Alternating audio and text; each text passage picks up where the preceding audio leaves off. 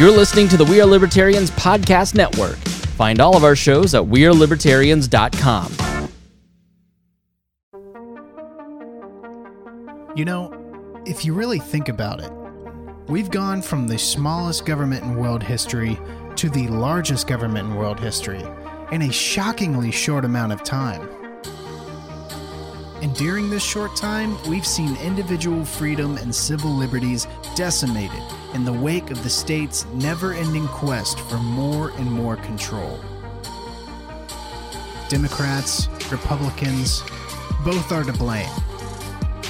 This show isn't about picking sides, it's about returning power to its rightful owner, the individual. Welcome to Freedom Strips on the We Are Libertarians Network. Well, welcome back to a brand new episode of Freedom Strips. Uh, happy to see you again, and I'm happy to introduce my uh, my interview for today, which is going to be the vice presidential candidate of the Libertarian Party, Spike Cohen. Now, I had Jo Jorgensen on last week and I've got Spike this week, so I've got like a, a home run for the for these two weeks here. Um, but Spike, uh, for the listeners, for those who don't know you, um, introduce yourself and kind of give them the background of how you became a libertarian and and why you're running or you why you ran for uh, vice president uh, of the United States. Sure, thank you, Keaton, and thanks for having me on. Folks, thanks for tuning in and watching. Uh, for those who don't know, I am Spike Cohen. I am the Libertarian Party vice presidential candidate, like Keaton was just saying. And uh, for those who don't know my background, I'm a business owner. I started a web design company back in 1999 when I was a teenager. And uh, three years ago, I decided to retire from that so that I could focus full time on my real passion, which was spreading the message of liberty to a public who hasn't often heard of our ideas. Ideas like self ownership and non aggression and uh, voluntary solutions and decentralization and so forth. Uh, and so, to that end, I became the host of My Fellow Americans, the co host of the Muddy Waters of Freedom, and the co owner of Muddy Waters Media. Uh, and we have, for the past few years, we have spent uh, growing our reach and reaching outside of liberty circles to give them a libertarian message in an entertaining way that they would have otherwise probably not heard. And uh, I parlayed that uh, last year, last December. I decided to run for the vice presidential nomination for the Libertarian Party uh, using what I have learned both from Muddy Waters Media and also from nearly 20 years of uh, uh, leadership and communication skills with my uh, running, starting and running and operating a successful business uh, to applying that to how to do outreach for liberty for the general public, to change that cultural conversation that we're having in this country away from ever growing government, ever larger government interventions in our lives, and for us having less and less control of our own lives, and towards the message that we want to move it towards, which is people having more freedom and more liberty, and government being smaller and having less say in our lives and how our lives would be better as a result of that and uh, and that's how uh, that's how I got here. Uh, I think you also asked um, how I became a libertarian. Uh, I actually started off. I was a neocon um, back oh, in nice. the uh, yeah. late '90s, early 2000s. Uh, I was one of those post 9/11 neocons who just totally bought into the media lie that you know that we needed to spread democracy around the world and that you know the reason we were attacked was because the terrorists hated us for our freedoms and the whole i mean i was the stereotypical across the board neocon. When i heard ron paul talking about things like blowback and saying that 9-11 was a, a, a, understandable a terrible and horrific but understandable reaction to the actions that the us uh, government was taking in other countries and that you know there would be more blowback like this more completely preventable and regrettable blowback just like this if we didn't stop our actions. Uh, i've said this person is a scumbag and they you know they hate america and they want the terrorists to win in the whole thing. Uh, and then every year it just started making more sense. The longer it went on, the more the things that I said turned out to not line up with reality. And the things people like Ron and other non-intervention eh, non-interventionists and other libertarians were saying made more and more sense. And so it took me eating a little bit of humble pie and then looking into what they had to say about things. And uh, that started my transition away from being a neocon and over time becoming more of kind of a conservative paleocon constitutionalist minarchist eventually to where I am now being a, a principled down the board libertarian. And uh, it is a it is a quite a process and it's it's one that I'm grateful to have made and I'm now working to bring people into to the fold using uh, an engaging and empathetic and dynamic way of reaching people. Yeah, well, you, you sound a lot like uh, the path that I'm going down. so I, I, started I started as a as a Republican. I, I, never really paid that much attention to politics. I was very much on the kind of pro war side of things, just as you right. were.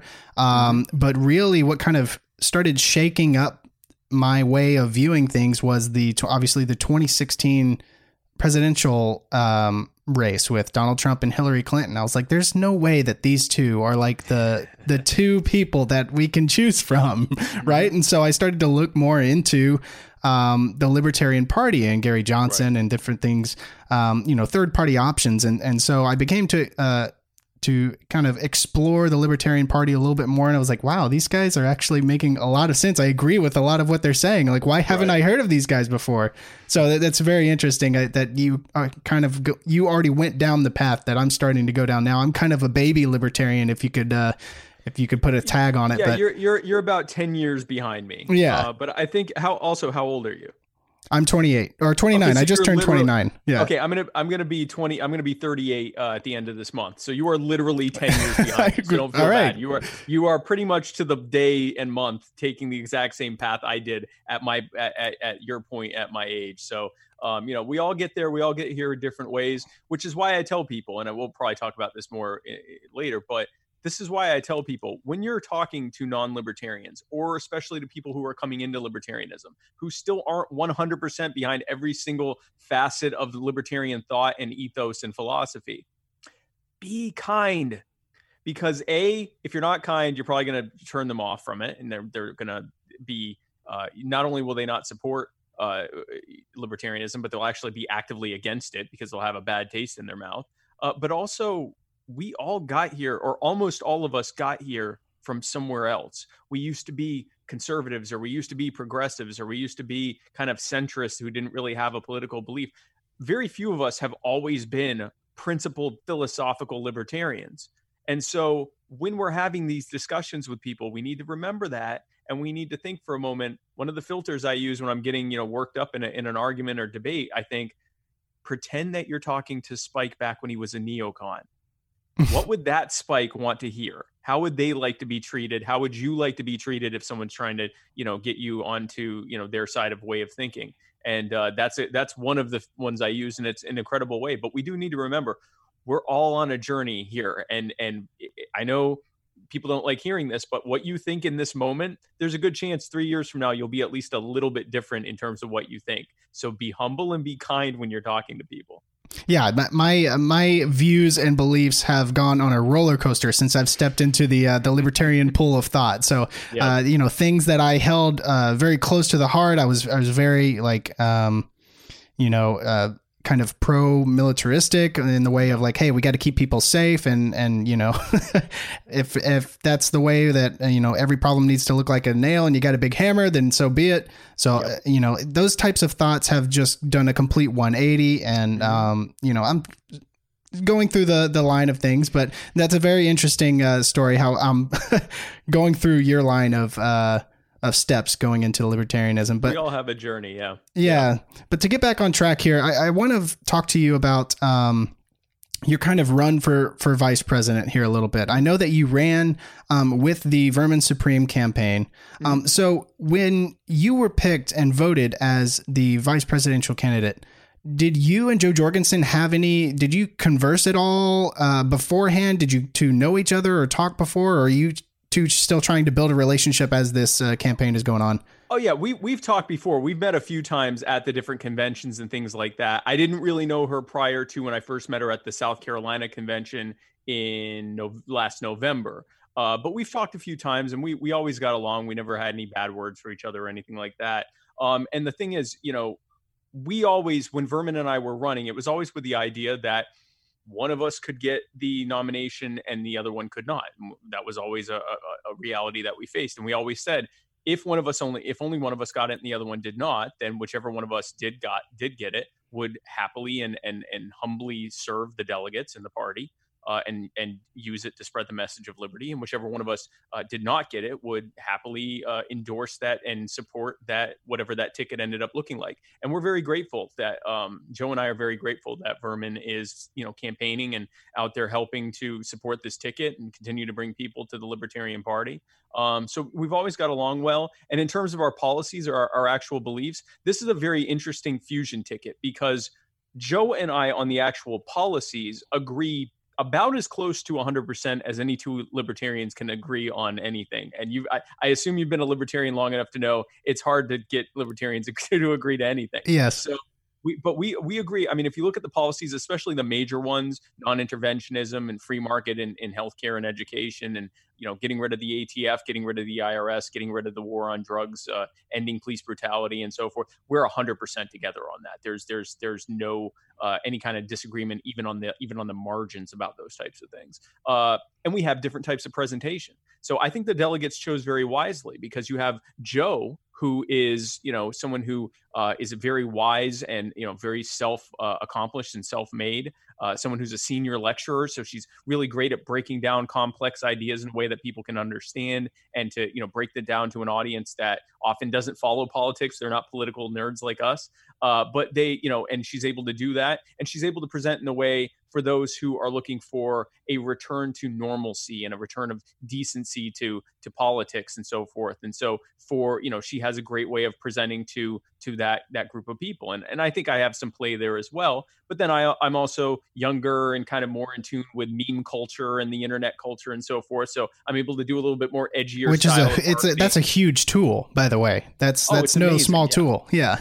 and especially where the mainstream media is going to try their best to shut us out, it is crucial that we be able to operate in these kinds of internet, you know, kind of edgy spaces. And so I provide that ability to do that. So we have a really great synergy and and and complement to each other's styles and affect to be able to really uh, you know push our message far and wide. When all is said and done, we will not have left any chips on the table anyone who is able to be reachable, which I believe ultimately is anyone in this cycle, everyone will have had an opportunity to hear our message in a way that is agreeable to them, not just in their spaces, but from their precepts and the way that they would prefer to, to hear a message. So I think it's a fantastic ticket. Uh, I've been excited since I got nominated and uh, I think the the Libertarian Party is going to have a great year this year.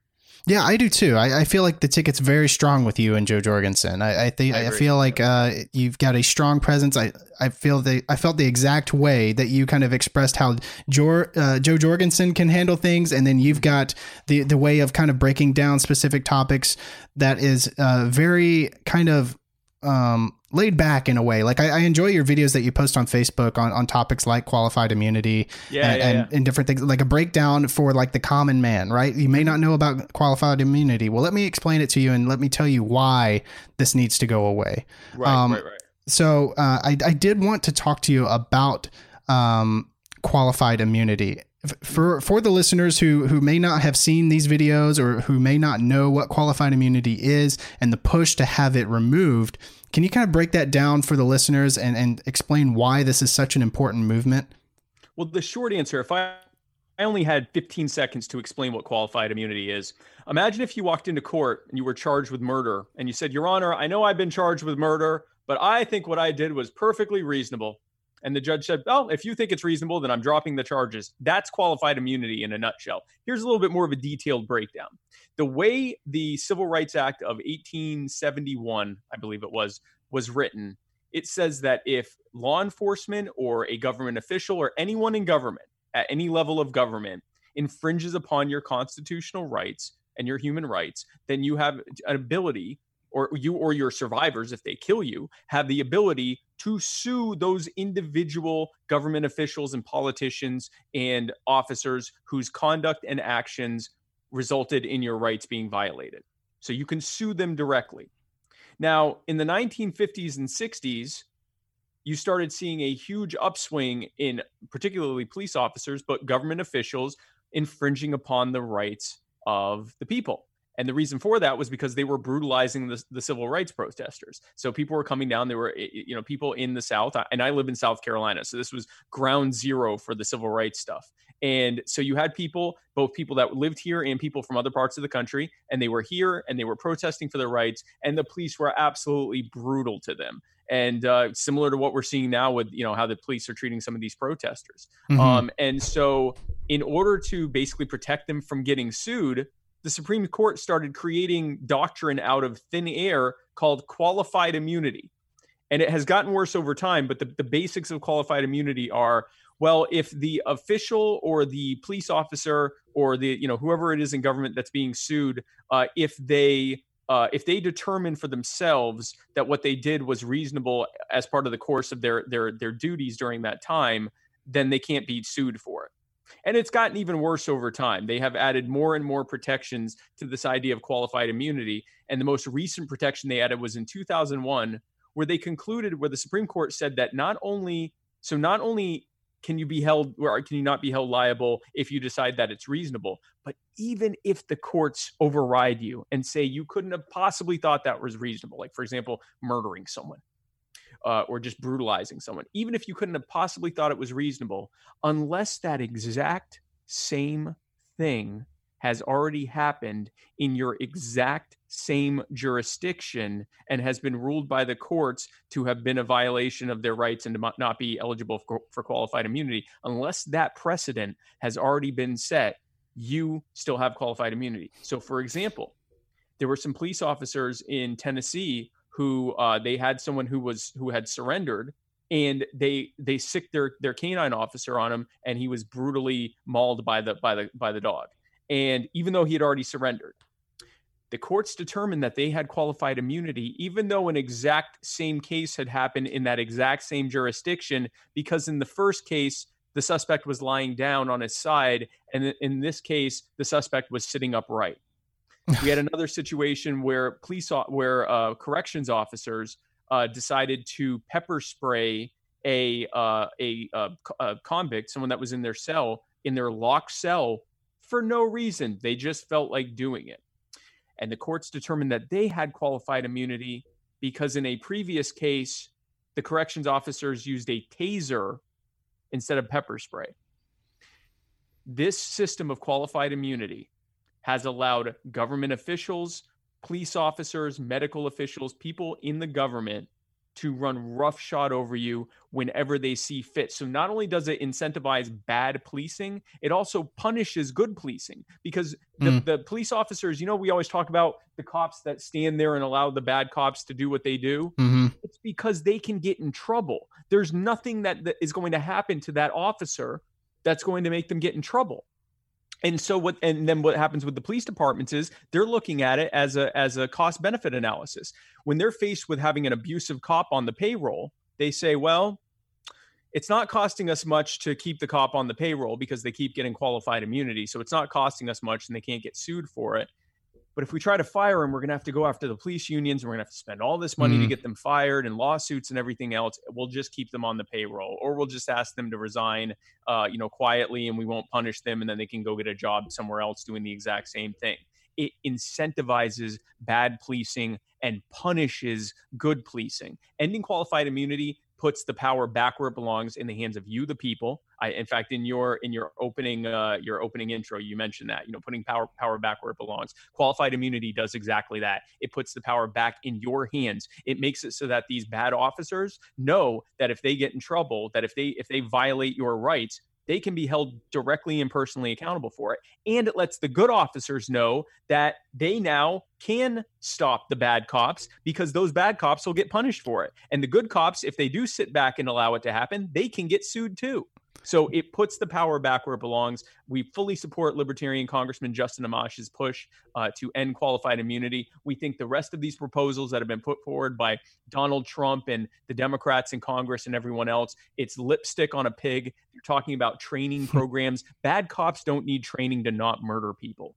They need to be held accountable if they do, and they need that to be in place as a deterrent to stop them from ever doing it in the first place. Right.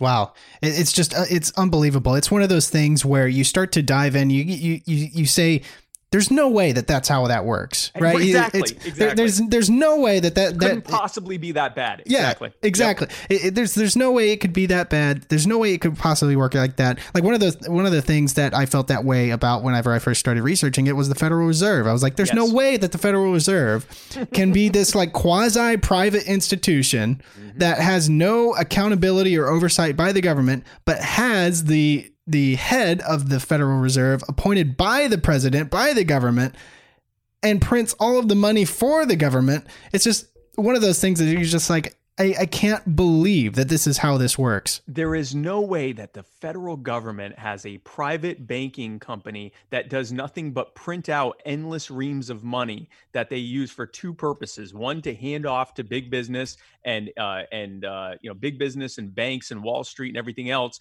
and two to lend to the Federal Reserve in endless amounts in the form of buying treasury bonds, which then the rest of us have to pay off with interest over the course of 40 years. So that every day when new debts are taken out, that is new debt that we our children and our children's children will have to pay off. There is no way that they are insidiously sapping from us with interest without our approval or assent. And not only doing that, there's no way that by printing out that money and inflating the money supply, hmm. uh, you know, without adding any corresponding value, that they are deriding the value of our currency every single day and making the cost of living steadily go up. So that since 1913, our dollar is now worth two cents on the dollar as it was 107 years ago when the Federal Reserve was created. There is no way that this system has been created to allow for the creation of an endless, sprawling empire, both here and abroad, because if they didn't have that in place, they'd know that we would have never agreed to tax increases,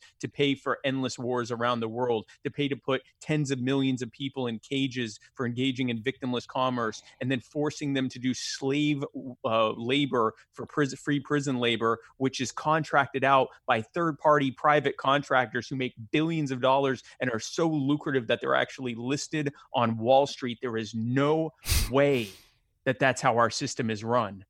But that's exactly what it is. But it is, yeah. And it is it is mind blowing when you know this stuff. Yeah, and it's it's actually so interesting about the the slave labor uh, in the prisons because you know you think about slavery. Well, slavery was abolished, right? Mm-hmm. But actually, if you go back and you read, they actually have a line mm-hmm. where slavery, slavery, yes, is abolished unless you're thrown into prison. There's All, literally a clause there. The 13th Amendment ended chattel slavery for the private sector. Right. And it mandated, and or I should say, it legalized uh, chattel slavery for government at all levels, not just the federal government, the state government, the city government. And you now have a situation where most states have a minimum quota, a minimum number of you, the people, that have to be in prison at any given time. And in, in many states, they not only have a minimum number of you that have to be in prison, they have a minimum amount of increase every year of you that have to be in prison. Why? Because they have contracts with for profit contractors that they have to pay off the balance of what they would have made in profit if they didn't have those people in prison. And so they create laws that they that they have to sell as being for your safety and for the mm-hmm. public good and to keep our streets safe. And we're seeing firsthand it doesn't keep us safe it does the opposite it makes us less safe. But they don't care about that because the reason they're doing it is because the cronies who put them in office by filling their war coffers so that they could get elected are the ones who got him in there so that they could continue making billions of dollars a year on this kind of crony garbage that doesn't not only doesn't benefit us but it harms us. It puts us in a literal cage and makes us into slaves at their behest simply so they can use our labor and, and profit from it. It is the most insidious way, the most cynical way of looking at how to interact with other people. And this, you know, speaks to the libertarian ethos about why aggression is bad, why these centrally planned, arbitrarily defined, and crony friendly ways of doing things outside of the market through coercion and force of a monopoly of violence is going to lead to the very harmful, abusive, and inequitable outcomes that we see every single day. Of course, it would lead to that. It's not because these are uniquely bad people. It's because the very structure that they are using, that the Democrats and Republicans have set up with their exclusive control of every lever of government for the past 150 plus years, it would naturally lead to that. Of hmm. course, mm. it would lead to that. And that's why we have to dismantle it. Right, which is exactly what the war on drugs really is. I mean, it's the engine that runs that whole system. Exactly. I, I mean, you throwing thousands and thousands of people in cages for victimless crimes for for the for the crime of having the wrong flower in your pocket or for or for uh, uh, in, in engaging in the wrong substance at the wrong time or yep. or you know being with the wrong people at the wrong time or doing it without a license we just saw right. in some states where marijuana dispensaries were labeled an essential service while at the same time people who sold marijuana are in prison in some cases for the rest of their life because they didn't do it legally. They right. couldn't afford the licensing and compliance costs. They did it before those laws were introduced. How imagine right now, and, and someone watching this, this may very well be the case. Imagine having a loved one in prison that you may never see again for doing something that is not only legal right now, but is considered an essential business. That is what the war on drugs is. How mm. dare you compete with big pharma. Yeah. That's the war on drugs. How dare you not want to do free prison labor for a for profit contractor that we have a contract with through the state government? How dare you want to be free? That's what the the war on drugs is a war on people. And it is primarily mm-hmm. a war on mm-hmm. people of color and other marginalized communities, but it is a war on people. And if you aren't in a position of power, that war is being waged on you and on your community. See, these are the types of ideas that really get me excited about the Libertarian Party push to yes. affect more change. Mm-hmm. And, and, and with that, I kind of want to go to a CNN article right here that I've got pulled up. It says that the Biden campaign has agreed to three debates with Trump and they slammed the push for more debates as a distraction. So go figure that more than three more more than 3 debates is a distraction like that fourth debate is a distraction. Debate perfectly fine. Fourth debate, total distraction. right. It says uh, Joe Biden's campaign said on Monday that the former vice president will participate in three previously announced fall debates with President Donald Trump, and continued to criticize the Trump campaign push for additional debates. In a letter to the Commission on Presidential Debates obtained by CNN and the and first reported by the Washington Post, Biden campaign manager Jen O'Malley Dillon said Biden will face off with Trump on those debates already planned on September 29. 29th, October 15th, and October 22nd. A vice presidential debate will be held on October the 7th. Now, Spike, what what can we do and how can we get a third party, the Libertarian Party presidential candidate, mm-hmm. Jorgensen, and you, Spike Cohen, on the debate stage? This is so important to, to kind of destroy this duopoly of the two major parties. It is crucial because if we get on that debate stage, having an accomplished, brilliant, articulate woman like Jo Jorgensen in between those two buffoons, not only are buffoons who have credible rape accusations against both of them, and who mm-hmm. have footage of you know Donald Trump uh, bragging about his, his, the way he abuses women, and Joe Biden. I mean, those videos oh, of God. him essentially molesting children in front of their it's infuriating while they're just like yeah. frozen with fear. Mm-hmm. Imagine, I mean, that's what he does in public. I mean, these right. are two scummy, scummy people. But not only that, they're not just scummy people personally. They are 100% part and parcel behind every single bad problem we're facing right now. They've either cheerled it or uh, executed it or voted for it or co authored it or co sponsored it at every single level. They and their parties have created this. So it is crucial. It is, it, it would be absolutely amazing to get us on that debate stage. I think once we're on that debate stage, the elections is ours to lose at that point because mm-hmm. I think the people will see that the emperor has no clothes and that the Republicans and Democrats and this whole idea of oh you have to vote for one or you're going to get the other. You can't vote for third party or else you know you're throwing your vote away. That'll all be gone. People will realize there's only real vi- one viable option and that's Jo Jorgensen.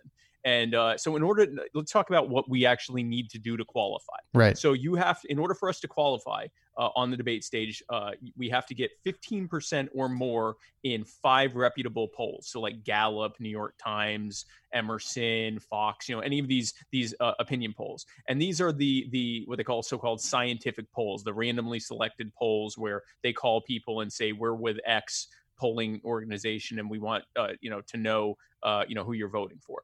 The short answer is if you get a call say you're voting for us and encourage those around you if they if they want and this is part of our push that we're that we're putting between now and then that even if you're not 100% sure that you're going to vote for us because you're worried that Biden that that will lead Biden to win or that it will lead Trump to win even if you're not 100% behind it or you're scared to commit to actually voting for us just commit to saying you will vote for us just so that you'll have another viable option to watch on that debate stage um, and to that end, we're working on you know big new media interviews. We're working on mainstream media interviews. We're working on a Reddit AMA where we'll be in front of 20 million people. Uh, we're going to be doing quite a bit. We have until Labor Day uh, to, uh, or I think just after Labor Day, uh, to be able to qualify for those polls. And uh, I believe that will, you know, um, Gary and Bill got back in 2016, Gary Johnson and Bill Weld, they got 13% on one poll and 11% on another. So they came within throwing distance of of getting 15%.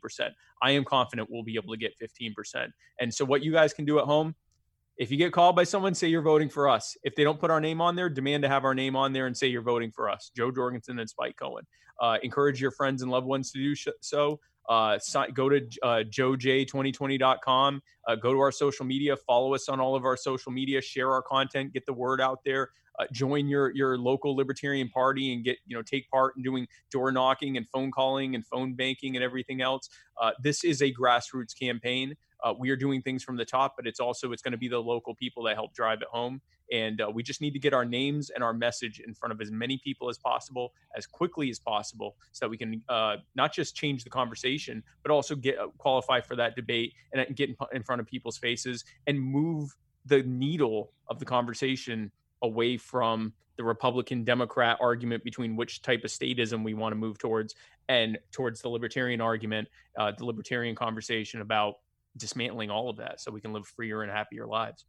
I totally agree with all of that. And so, uh, everybody, we're going to end it right there. But be sure to visit what is it, J- JoeJ2020.com? Joe J, excuse me, Joe J. 2020. So JOJ2020.com. And you can sign up to be one of our volunteers. Uh, you can read more about us. Uh, and there's also a donate button. And if you're able to give, we would appreciate any donation you can make. Well, everyone, this has been uh, Spike Cohen. Spike, thank you for coming on Freedom Strips. Uh, hopefully, we'll be able to see if we can get you on uh, again at a later time. Oh, but but if not, yeah. we'll be uh, we'll be sure to follow you and your success with uh, Jo Jorgensen. So thank you everybody for tuning in. We'll see you on the next episode of Freedom Strips. See ya.